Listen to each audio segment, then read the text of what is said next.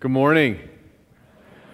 Well, welcome if you're new with us at Community Church. Uh, it's good to have you here. Uh, we like to change things uh, around a lot, and so you're in the round. Some of you are pretty bitter because I've moved your seat. I'm sorry. We've changed the ritual. Uh, you'll see why even we're in the round this morning, but man, I just love uh, singing and just doing that in the round, just to respond to what the words are in the lyrics, but also just to see uh, others worship God that way. It's powerful.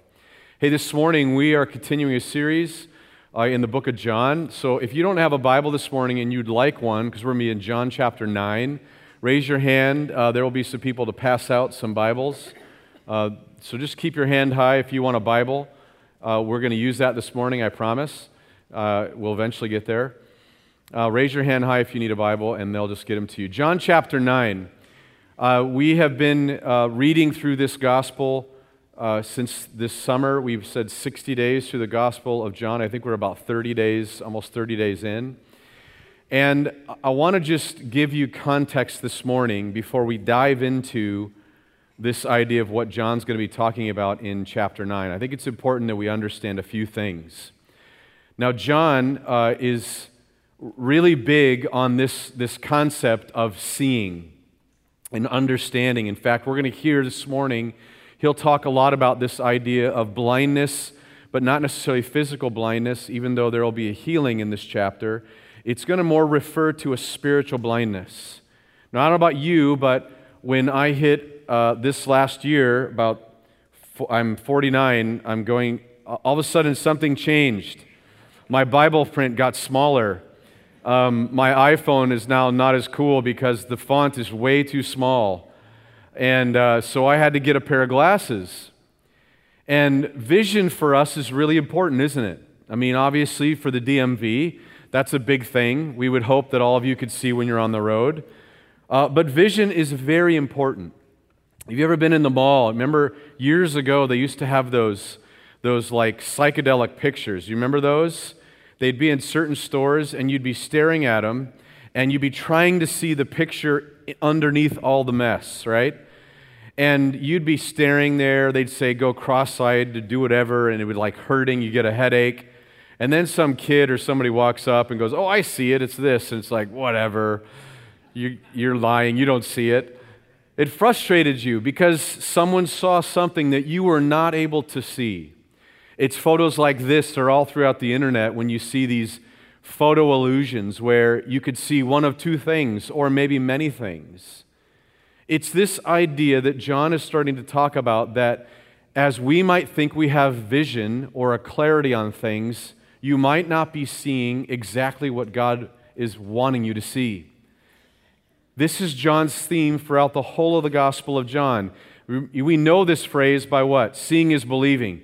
Let me see it and then I'll believe. When really John is saying, no, no, in the kingdom of God, as he has defined it, first believing comes and then clarity. Now, we've seen this in the first eight chapters. Jesus is going to be at the woman in the well. Remember that? And he's going to talk to her about a thirst and a water that brings living life, a full life. She'll never thirst again. He's looking for belief first and then the clarity in seeing what he's talking about.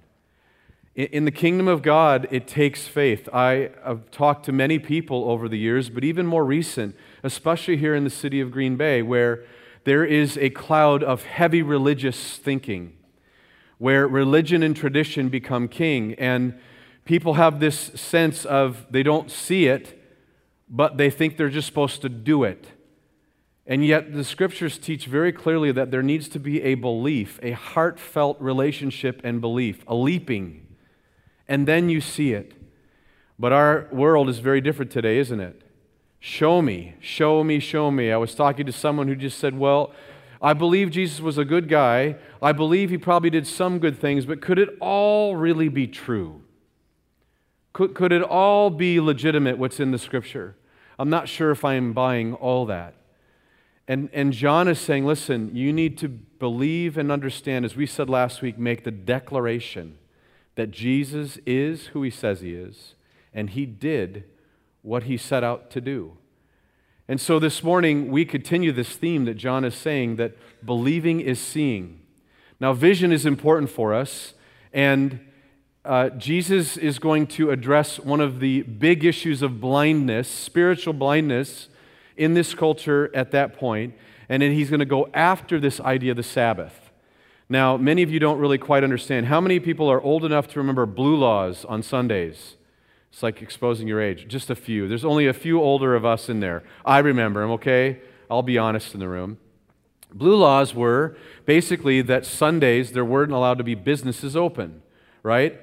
Our country has changed, obviously, and so blue laws barely exist, if at all, anymore. Blue laws came out of a concept, really, of much of what we understand about the Sabbath. God creates in six days and he rests on the Sabbath. Moses writes the Ten Commandments, and out of those ten, one of those is, You shall observe the Sabbath and make that day holy. It is a holy day. The Jews take this not just for what is recorded as far as the Ten Commandments, they take it even further. And they develop and adopt 637 different laws around the Ten Commandments, many of which circle around this idea of the Sabbath. I've told you in weeks past, in, in the nation of Israel, many of the ancient cities were built around the concept of a Sabbath day's walk. What does that mean? You were not allowed to take too many steps on the Sabbath day because that was too much work. Remember the healing of, of the man with his bed at, uh, we think we talked about last week. Um, you could carry a man on his bed, right? Because it was an accessory to helping this man out. But for a man to carry his own bed was breaking the Sabbath because you were working. I was in Israel and I was on Shabbat, which is Friday night or Sabbath, to Saturday night. And I was in a restaurant using my iPad. I was asked to turn it off because I was doing work pushing the buttons on my iPad. You could see that the culture, even today in a Jewish culture, is really, really heightened on this idea of Sabbath. Back then, most likely the number one law that you did not break was the Sabbath. It had all these stipulations and regulations around it. In fact, it carried one of the most uh, harshest penalties of breaking the Sabbath. So look what Jesus does. Jesus doesn't want to ruffle any feathers, right? He deliberately does most of his miracles on what? On the Sabbath. Jesus is going to go after this idea that the Sabbath was not made for us to worship it, it was made for man and for us to be able to rest, and it was for us. It was a gift to us. He does that by, look, seven different times he heals on that day. Uh, the infirm man near, near the pool of Bethsaida, we talked about. Casting of the unclean spirit in Capernaum, where Jesus grows up. Cured Peter's mother in law. Healed a man with a withered hand, opening the eyes. That's today. Healed the woman with the spirit of infirmity, and then cured a man with dropsy. All these on the Sabbath. Now, friends, Jesus does not do stuff by accident. He wants to do this miracle on the Sabbath, and he wants to bring clarity to this culture. Sabbath was such a big deal, and he knew he was going to get opposition. How many of us today operate around a set of religious rules and don't really understand why we do them? Don't even understand why they exist, why we have them, and question that. Jesus is going to go right after that. In fact, at the end of the Old Testament, Prophet Malachi will say, I hate your religion. I'm paraphrasing. I hate your worship. I hate your sacrifices and your gifts. I hate all this tradition that you've done that means very little because I wanted the heart. And Jesus is going to go after this. And he's going to go after this idea of blindness. Now, this is a very important concept this morning before we dive in because Jesus is going to obviously heal someone who's blind. But Jesus often does things, as he does with the woman at the well. He says, I can give you a water that you will never thirst. Well, obviously, he's at a well and he's talking about water, and it relates to this woman drawing water. He's going to heal this blind man, but there's a deeper meaning, and it really is more about spiritual blindness in the midst of trying to be right. And so there's two forms here of blindness that are culturally kind of a, a struggle right now. One is physical blindness. We would probably all agree today that to be blind would be a very hard disability in this culture today. Even though there are many provisions we have for people who are blind today, I just read that they have these new bionics that people that are blind from birth can receive an implant in the brain and can begin to see faint images. But to not see would be debilitating for most of us even today. But imagine back then. Physical blindness, suffering of a blind person was made worse by the common belief that this affliction was due to sin. In other words, back then, if you were to have any kind of disability, especially blindness, the first question would be who screwed up? Who was in sin? Who was not doing the right things? Your mom, your dad, both, maybe you, maybe all of you. Because there was a perception and understanding that was not of God, but that if you came out you know, into life with any kind of disability, you must be in sin. Remember what they say to Job Job, you must be in sin. You must have messed up somewhere, right? You must be wrong. And this is why God's punishing you. Friends, that's not always the case, and Jesus will talk about that. Because of their severe handicap, blind persons had little opportunity to earn a living. Most were beggars. Most people that were blind, you read in the ancient literature around history of Israel, would line certain gates. Ironically, one of the gates was called the Beautiful Gate. Peter and John in, in Acts chapter 3 run up to this gate, and they're blind and lame and just all the different infirmities that people have at that time. But you would basically be reduced to begging. A blind person was even ineligible to become a priest in Leviticus 22. The possibility of a, a blind person being mistreated was recognized, so it was forbidden by God. The law prohibited or prohibited the giving of misleading directions. You've heard of jokes like that. You know, tell them it's this way and it's not.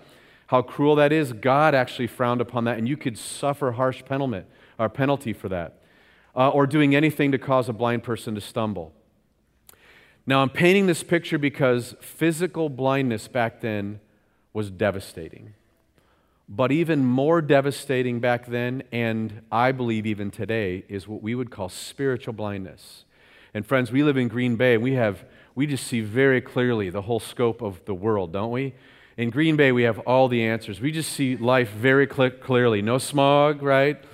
Um, just great weather uh, probably the cloud of oppression that is over our culture is a religious blindness. This is not to say that liturgy and tradition are not bad, but when they begin to create a cloud and we don't understand why we do what we do and the heartbeat of why God designed them, we find ourselves most likely spiritual blind. The Bible addresses this spiritual blindness as the great human problem. Israel was supposed to be God's servant but uh, was blind to the role God wanted them to fill. Called to be watchmen protecting the nation, they instead blindly preyed on people. In other words, your Old Testament talks about this great nation of Israel. God sets them apart. He has them make a tent where He will reside with them and connect with them. And what does the scripture say? They become blind. Blind, they cannot see. The prophet Isaiah talks about that. Many of the judges that came to Israel said, You have missed the point. You're spiritually blind. In fact, it's, it's relevant for us today. In the book of Revelation, John will talk about the warning to the seven churches. Remember that? In Revelation chapter 3, it says one of the churches of Laodicea, a wealthy church, a church that actually had purple linen for clothes, beautiful clothing, and known for a medical salve to heal eyes. And it says in Revelations chapter 3 17, You say I'm rich, I have acquired wealth and do not need a thing. This is what the church would say back then. But you do not realize that you are wretched, pitiful, poor, blind, and naked. In other words, God will constantly use this metaphor to describe people who think they know but have missed it. Have you ever missed seeing something that you were supposed to see? Have you been, ever been so uh, enamored and so consumed with something in your life that you've missed maybe a miracle or a moment or a person right in front of you? This is what Jesus is talking about in John chapter 9. This is the really a, a, a theme throughout the whole of Scripture. So now we see, as the Pharisees, we're going to see in John chapter 9, are the religious and the right religious of the time. If you were going to go find and inquire, I want to meet with a pastor. I want to meet with someone who knows the most about God and is the most knowledgeable. You would have met with a Pharisee. It says, as the Pharisees gained leadership, they became blind leaders of the blind. Jesus came to reverse this situation, making clear who had spiritual sight and who was spiritually blind. Jesus is going to right the wrong that's going on. He is going to bring clarity to the blindness that is going on. Now, I picked up some interesting reading this week, and I did because I wanted to research why are we so enamored with being right? In John chapter 9, these Pharisees are going to be so caught up in being right with all the rules that they're going to miss the miracle right in front of them. What is it about us today that wants to focus so much about being right? Anybody pick up maybe some stuff this week in our, in our political culture? Prop 8, Facebook starts flying about what's the right way and what's the right position. Our culture is enamored about being right. And I think a big question is why are we motivated this way? What is it about us that has such a passion about being right? Picked up a book by Kathryn Schulz, or Scholes, and it's, it's a book called Being Wrong The Adventures in the Margin of Error. In fact, one of her bylines or taglines is Everything you think about being wrong is wrong. You like that, don't you? There's a lot of freedom in that. And she talks about this is ridiculous that we think we are always right or we always feel the pressure have to always be right. She says, We learn very early in life and in school and at home that making mistakes or being wrong means there's something wrong with us. That we're not smart enough or good enough. Nobody's ever felt that in this room, right? Come on, how many of you felt the pressure you have to always be right? Am I the only one? Just a few of you? Yeah, just a few of you? It's this pressure that you have to have the right answer or be positioned exactly right. Religion puts a fear in us and focuses us on this. Now, this morning, I'm not talking about black and white, where truth, the scripture calls us to think rightly about God. But I'm going to call you a little bit differently to think about this text, this passage of scripture, because you're going to find a different motivation. And that motivation is these Pharisees are so caught up in being right, they miss what's right in front of them in the middle. She talks about, Kathryn does, it says, our attachment to being right leads to treating others who disagree with us very badly. Don't we see this? So we see you're at the restaurant or you're at home or you're having coffee and a political conversation begins, right?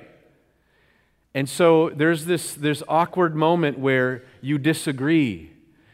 And it's this tension of what to do. What do we do with one another? We're in the opposite ends of the spectrum. Should we no longer be friends? Should we cut this off? Because you obviously don't think rightly about this, as probably each other think. In our culture, and especially in North America, and we do a very bad job at this idea of trying to find a space where we can disagree. Kathryn talks about when this happens, we start to have what's called error blindness. Now, I don't believe she knows God, and her book necessarily is not a Christian book. I thought this was interesting.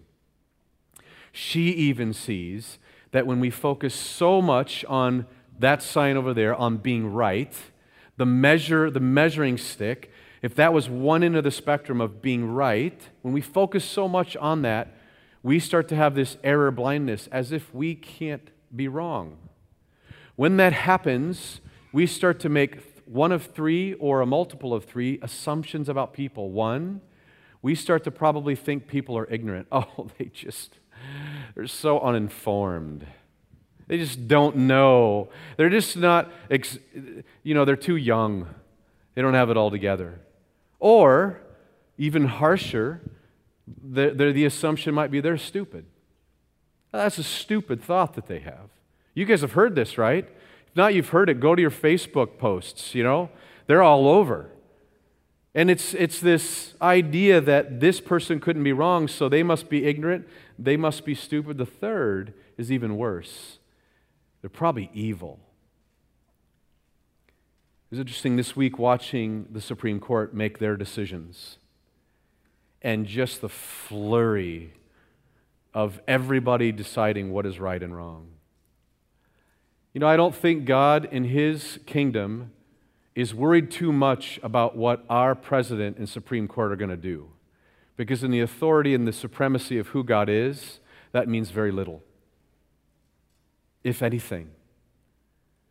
It's interesting how we almost want to position ourselves, and maybe we miss the very image, the very perspective God wants us to have. And this is the setting and the context for John chapter 9. All that to get us in the text this morning of John chapter 9. So uh, we have 14 minutes to do that. Here we go. Uh, actually, wait, I'm not done yet. Um, our love of being right. See, I was wrong, and I'm not afraid of being wrong. I'm wrong a lot. Ask my wife. Uh, so, one extreme is being right, but our love of being right is best understood as our fear of being wrong. That means the opposite of this pressure to be right is what? I'm so fearful of being wrong, I do nothing. These are the vanilla people. What do you think? I don't know. You know, it's I think it's a lot of men in our culture today that are afraid to lead and be men, and so they kind of just play the middle. Play the middle of the road and don't ruffle any feathers. This is what's going on, and it's this idea of being safe.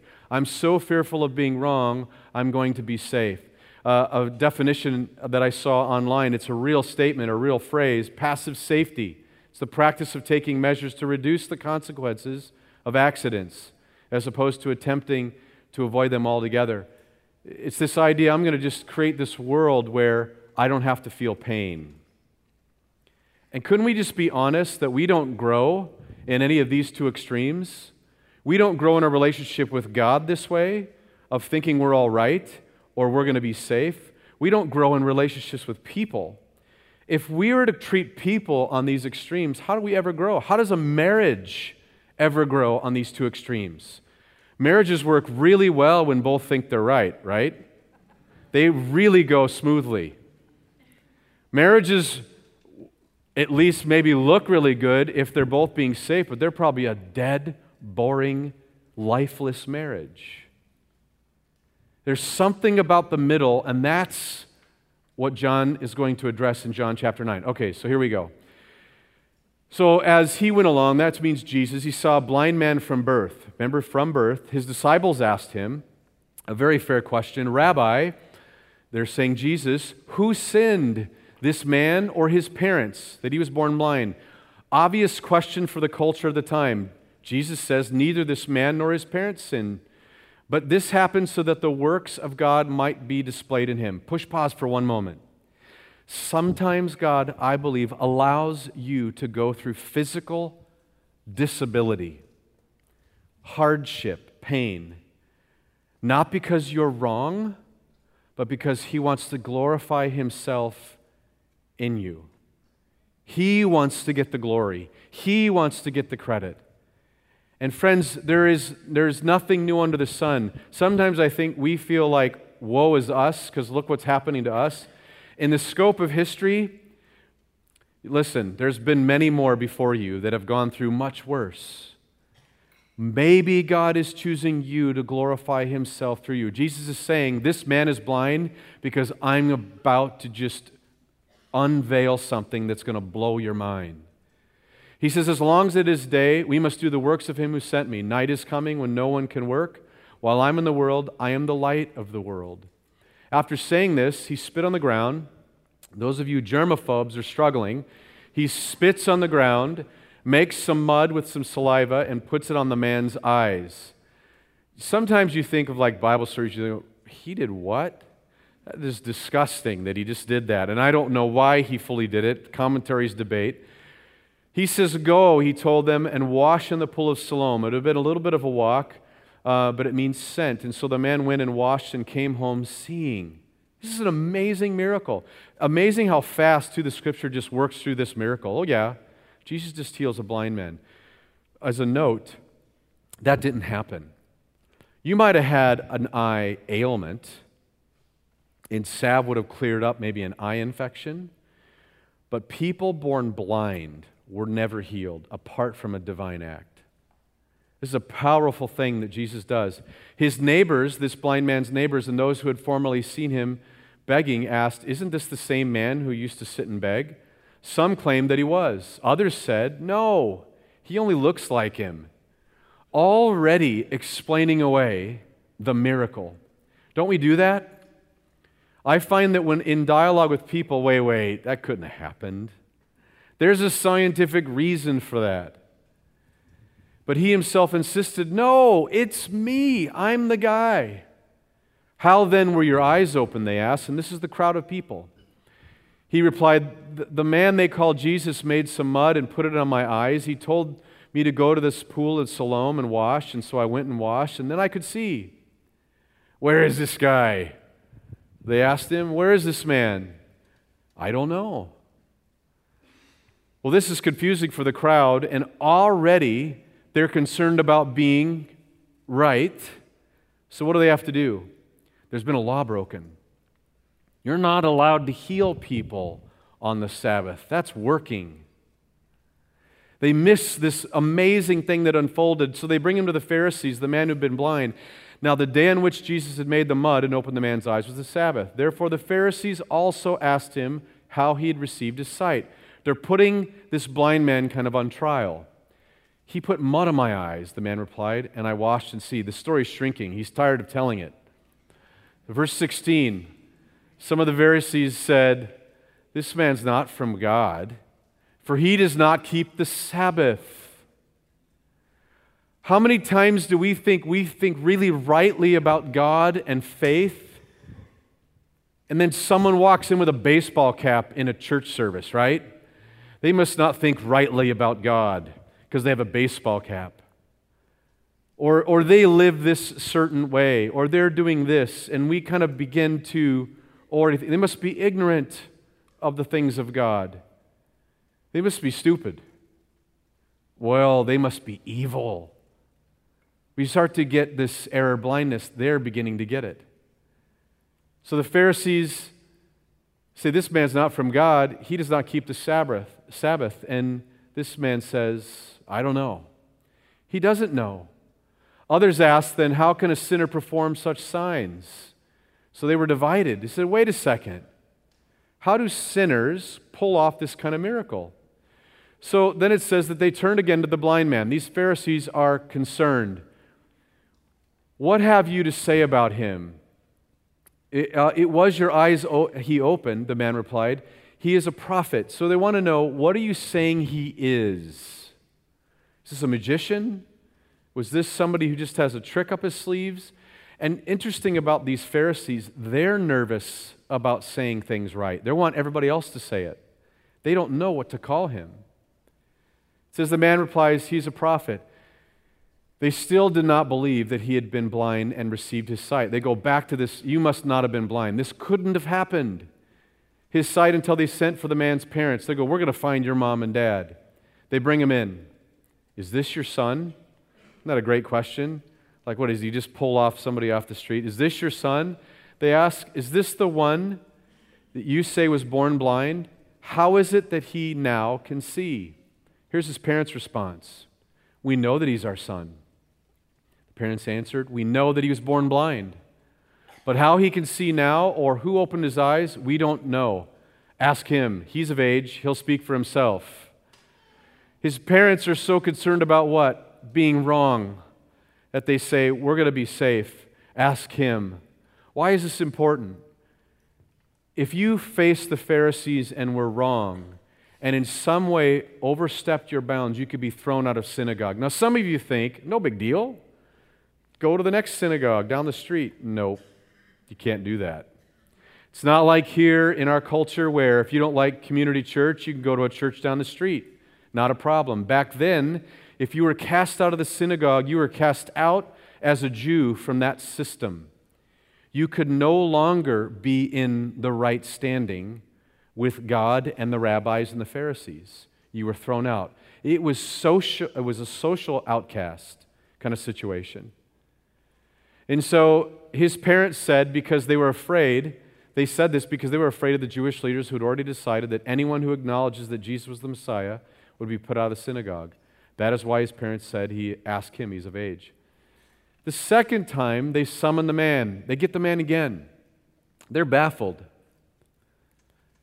They ask him the question, or they say to him, Give glory to God by telling the truth, they said. We know this man is a sinner. Maybe one of the best verses in the entire Bible. His reply, Whether he's a sinner, I do not know. I love that proclamation of not knowing. I don't know. Yet he gives an answer, so he's not claiming to be right, yet he's not going to be safe. He says, I don't know, but one thing I do know I was blind and now I see. How many times do we focus so much on the extremes of life about being right or fearful of being wrong that we miss the very miracle in the middle? The very thing the Messiah is calling for, and that is relationship. And says, they ask him, he said, then they asked him, What did he do to you? How did he open your eyes? And he's like, Really, again?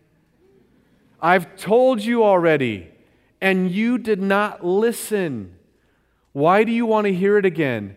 And listen to this jab. And he knows. This blind man has gone from beggar to standing in front of the most religious people of that time. And he's going toe to toe with them. Do you want to become one of his disciples too? Then they hurled insults at him. You are a, this fellow's disciple. We are disciples of Moses. We know that God spoke to Moses, but as for this fellow, we don't even know where he comes from. The man answered, Now, isn't that remarkable? You don't know where he comes from, yet he opens my eyes. We know that God does not listen to sinners, he listens to the godly person who does his will. This is what they would teach. This is their teaching. Nobody has ever heard of opening the eyes of a man who is born blind. It's never been done. If this man were not born of God, he could do nothing. He calls out the error blindness of these top religious officials that are so dead set on being right that they're blind. How often do we find ourselves as Christians or in religion trying to so position ourselves as being right that God never called us to be right because we're not right? That's why Jesus dies on a cross because we're not right. And we are not right often. Amen to that? Anybody? Yeah. You're not. And any religion set up that you have to live perfectly, measured by everything you do, doesn't need grace and doesn't need faith and trust in Christ. And when that happens, friends, it is not centered on the gospel, and that is Jesus himself, because it minimizes why he died and rose again. These Pharisees have missed something so powerful right in front of them. To this, they replied, You were steeped in sin. No longer you just sinned once, or your mom and dad sinned, or a couple of you sinned. You swim in a pool of evil, dark, black sin. They're just going to make, He's evil. How dare you lecture us? And they threw him out. Jesus then hears that he was thrown out of the synagogue. And when he finds him, he says, Do you believe in the Son of Man?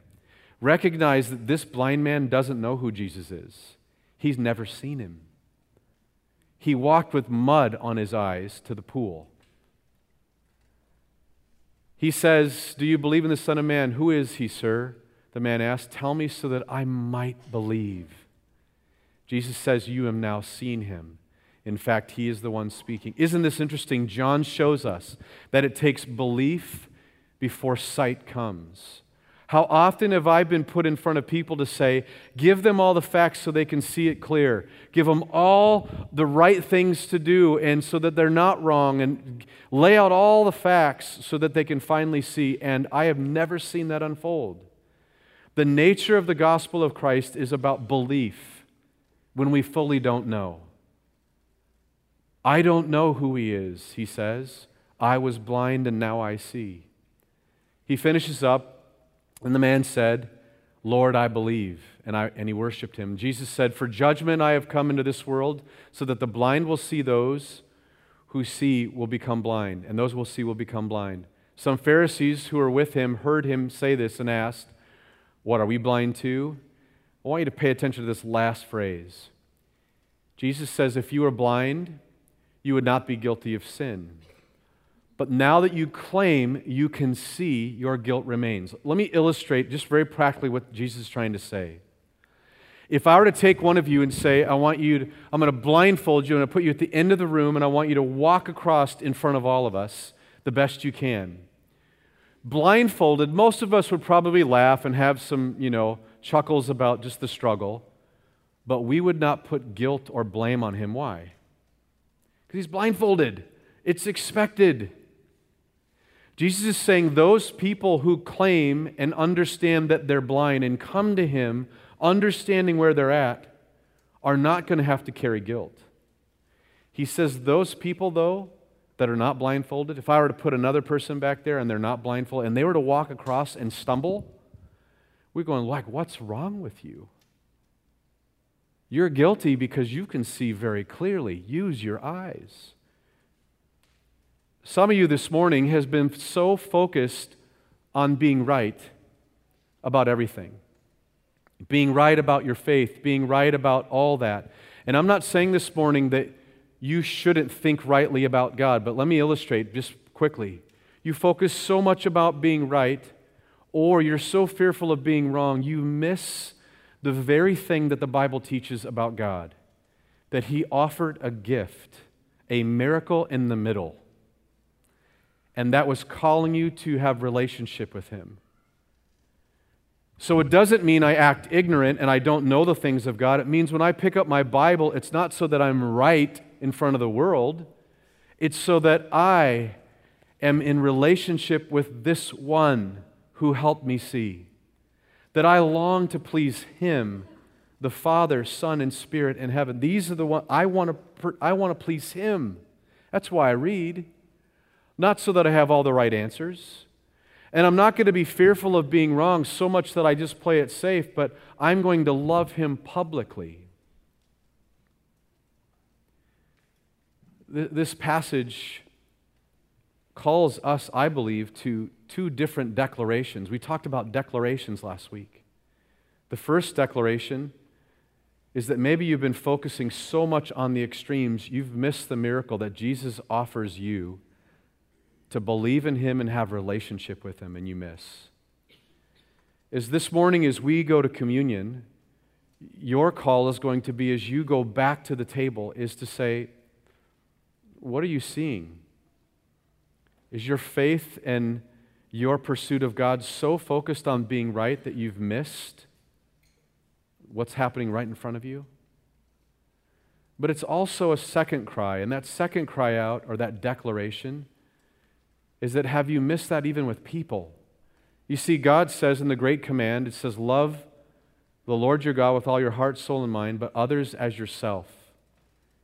And He says that we're to love others this way. And when you focus so much on being right or being so safe, you miss having relationship. I've heard people that say they have nobody connected to here. Have you risked yourself? And there's a miracle right there in the middle, and that is being with people and connected this morning as the team comes up and guys could you take down i can't forward the slide uh, I, I want you to think about this question this morning what do you see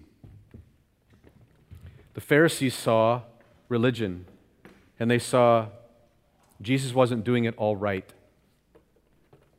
the parents saw that they had to be safe and couldn't say anything. The blind man, the beggar, the one with the most disability, had the most clarity, didn't he? Because he saw the miracle right in front of him. What do you see this morning? In your own faith and in your own relationships with others. As you go to communion today, I'm going to ask you to think about that, but then we're going to ask you to get into groups. Oh, you're killing me, Troy. I got to meet people here. Can I be safe? No, that's why we're in the middle. And we want you to gather together and begin to make a declaration of seeing the miracle in the middle that God has offered you, not only His Son, but the people right next to you. Don't miss that. Father, as we go to the table this morning, might we be reminded of your grace and not miss the miracle and the message and your Messiah right in the middle. Give us clarity, Father. Help us be able to see. In Jesus' name, amen.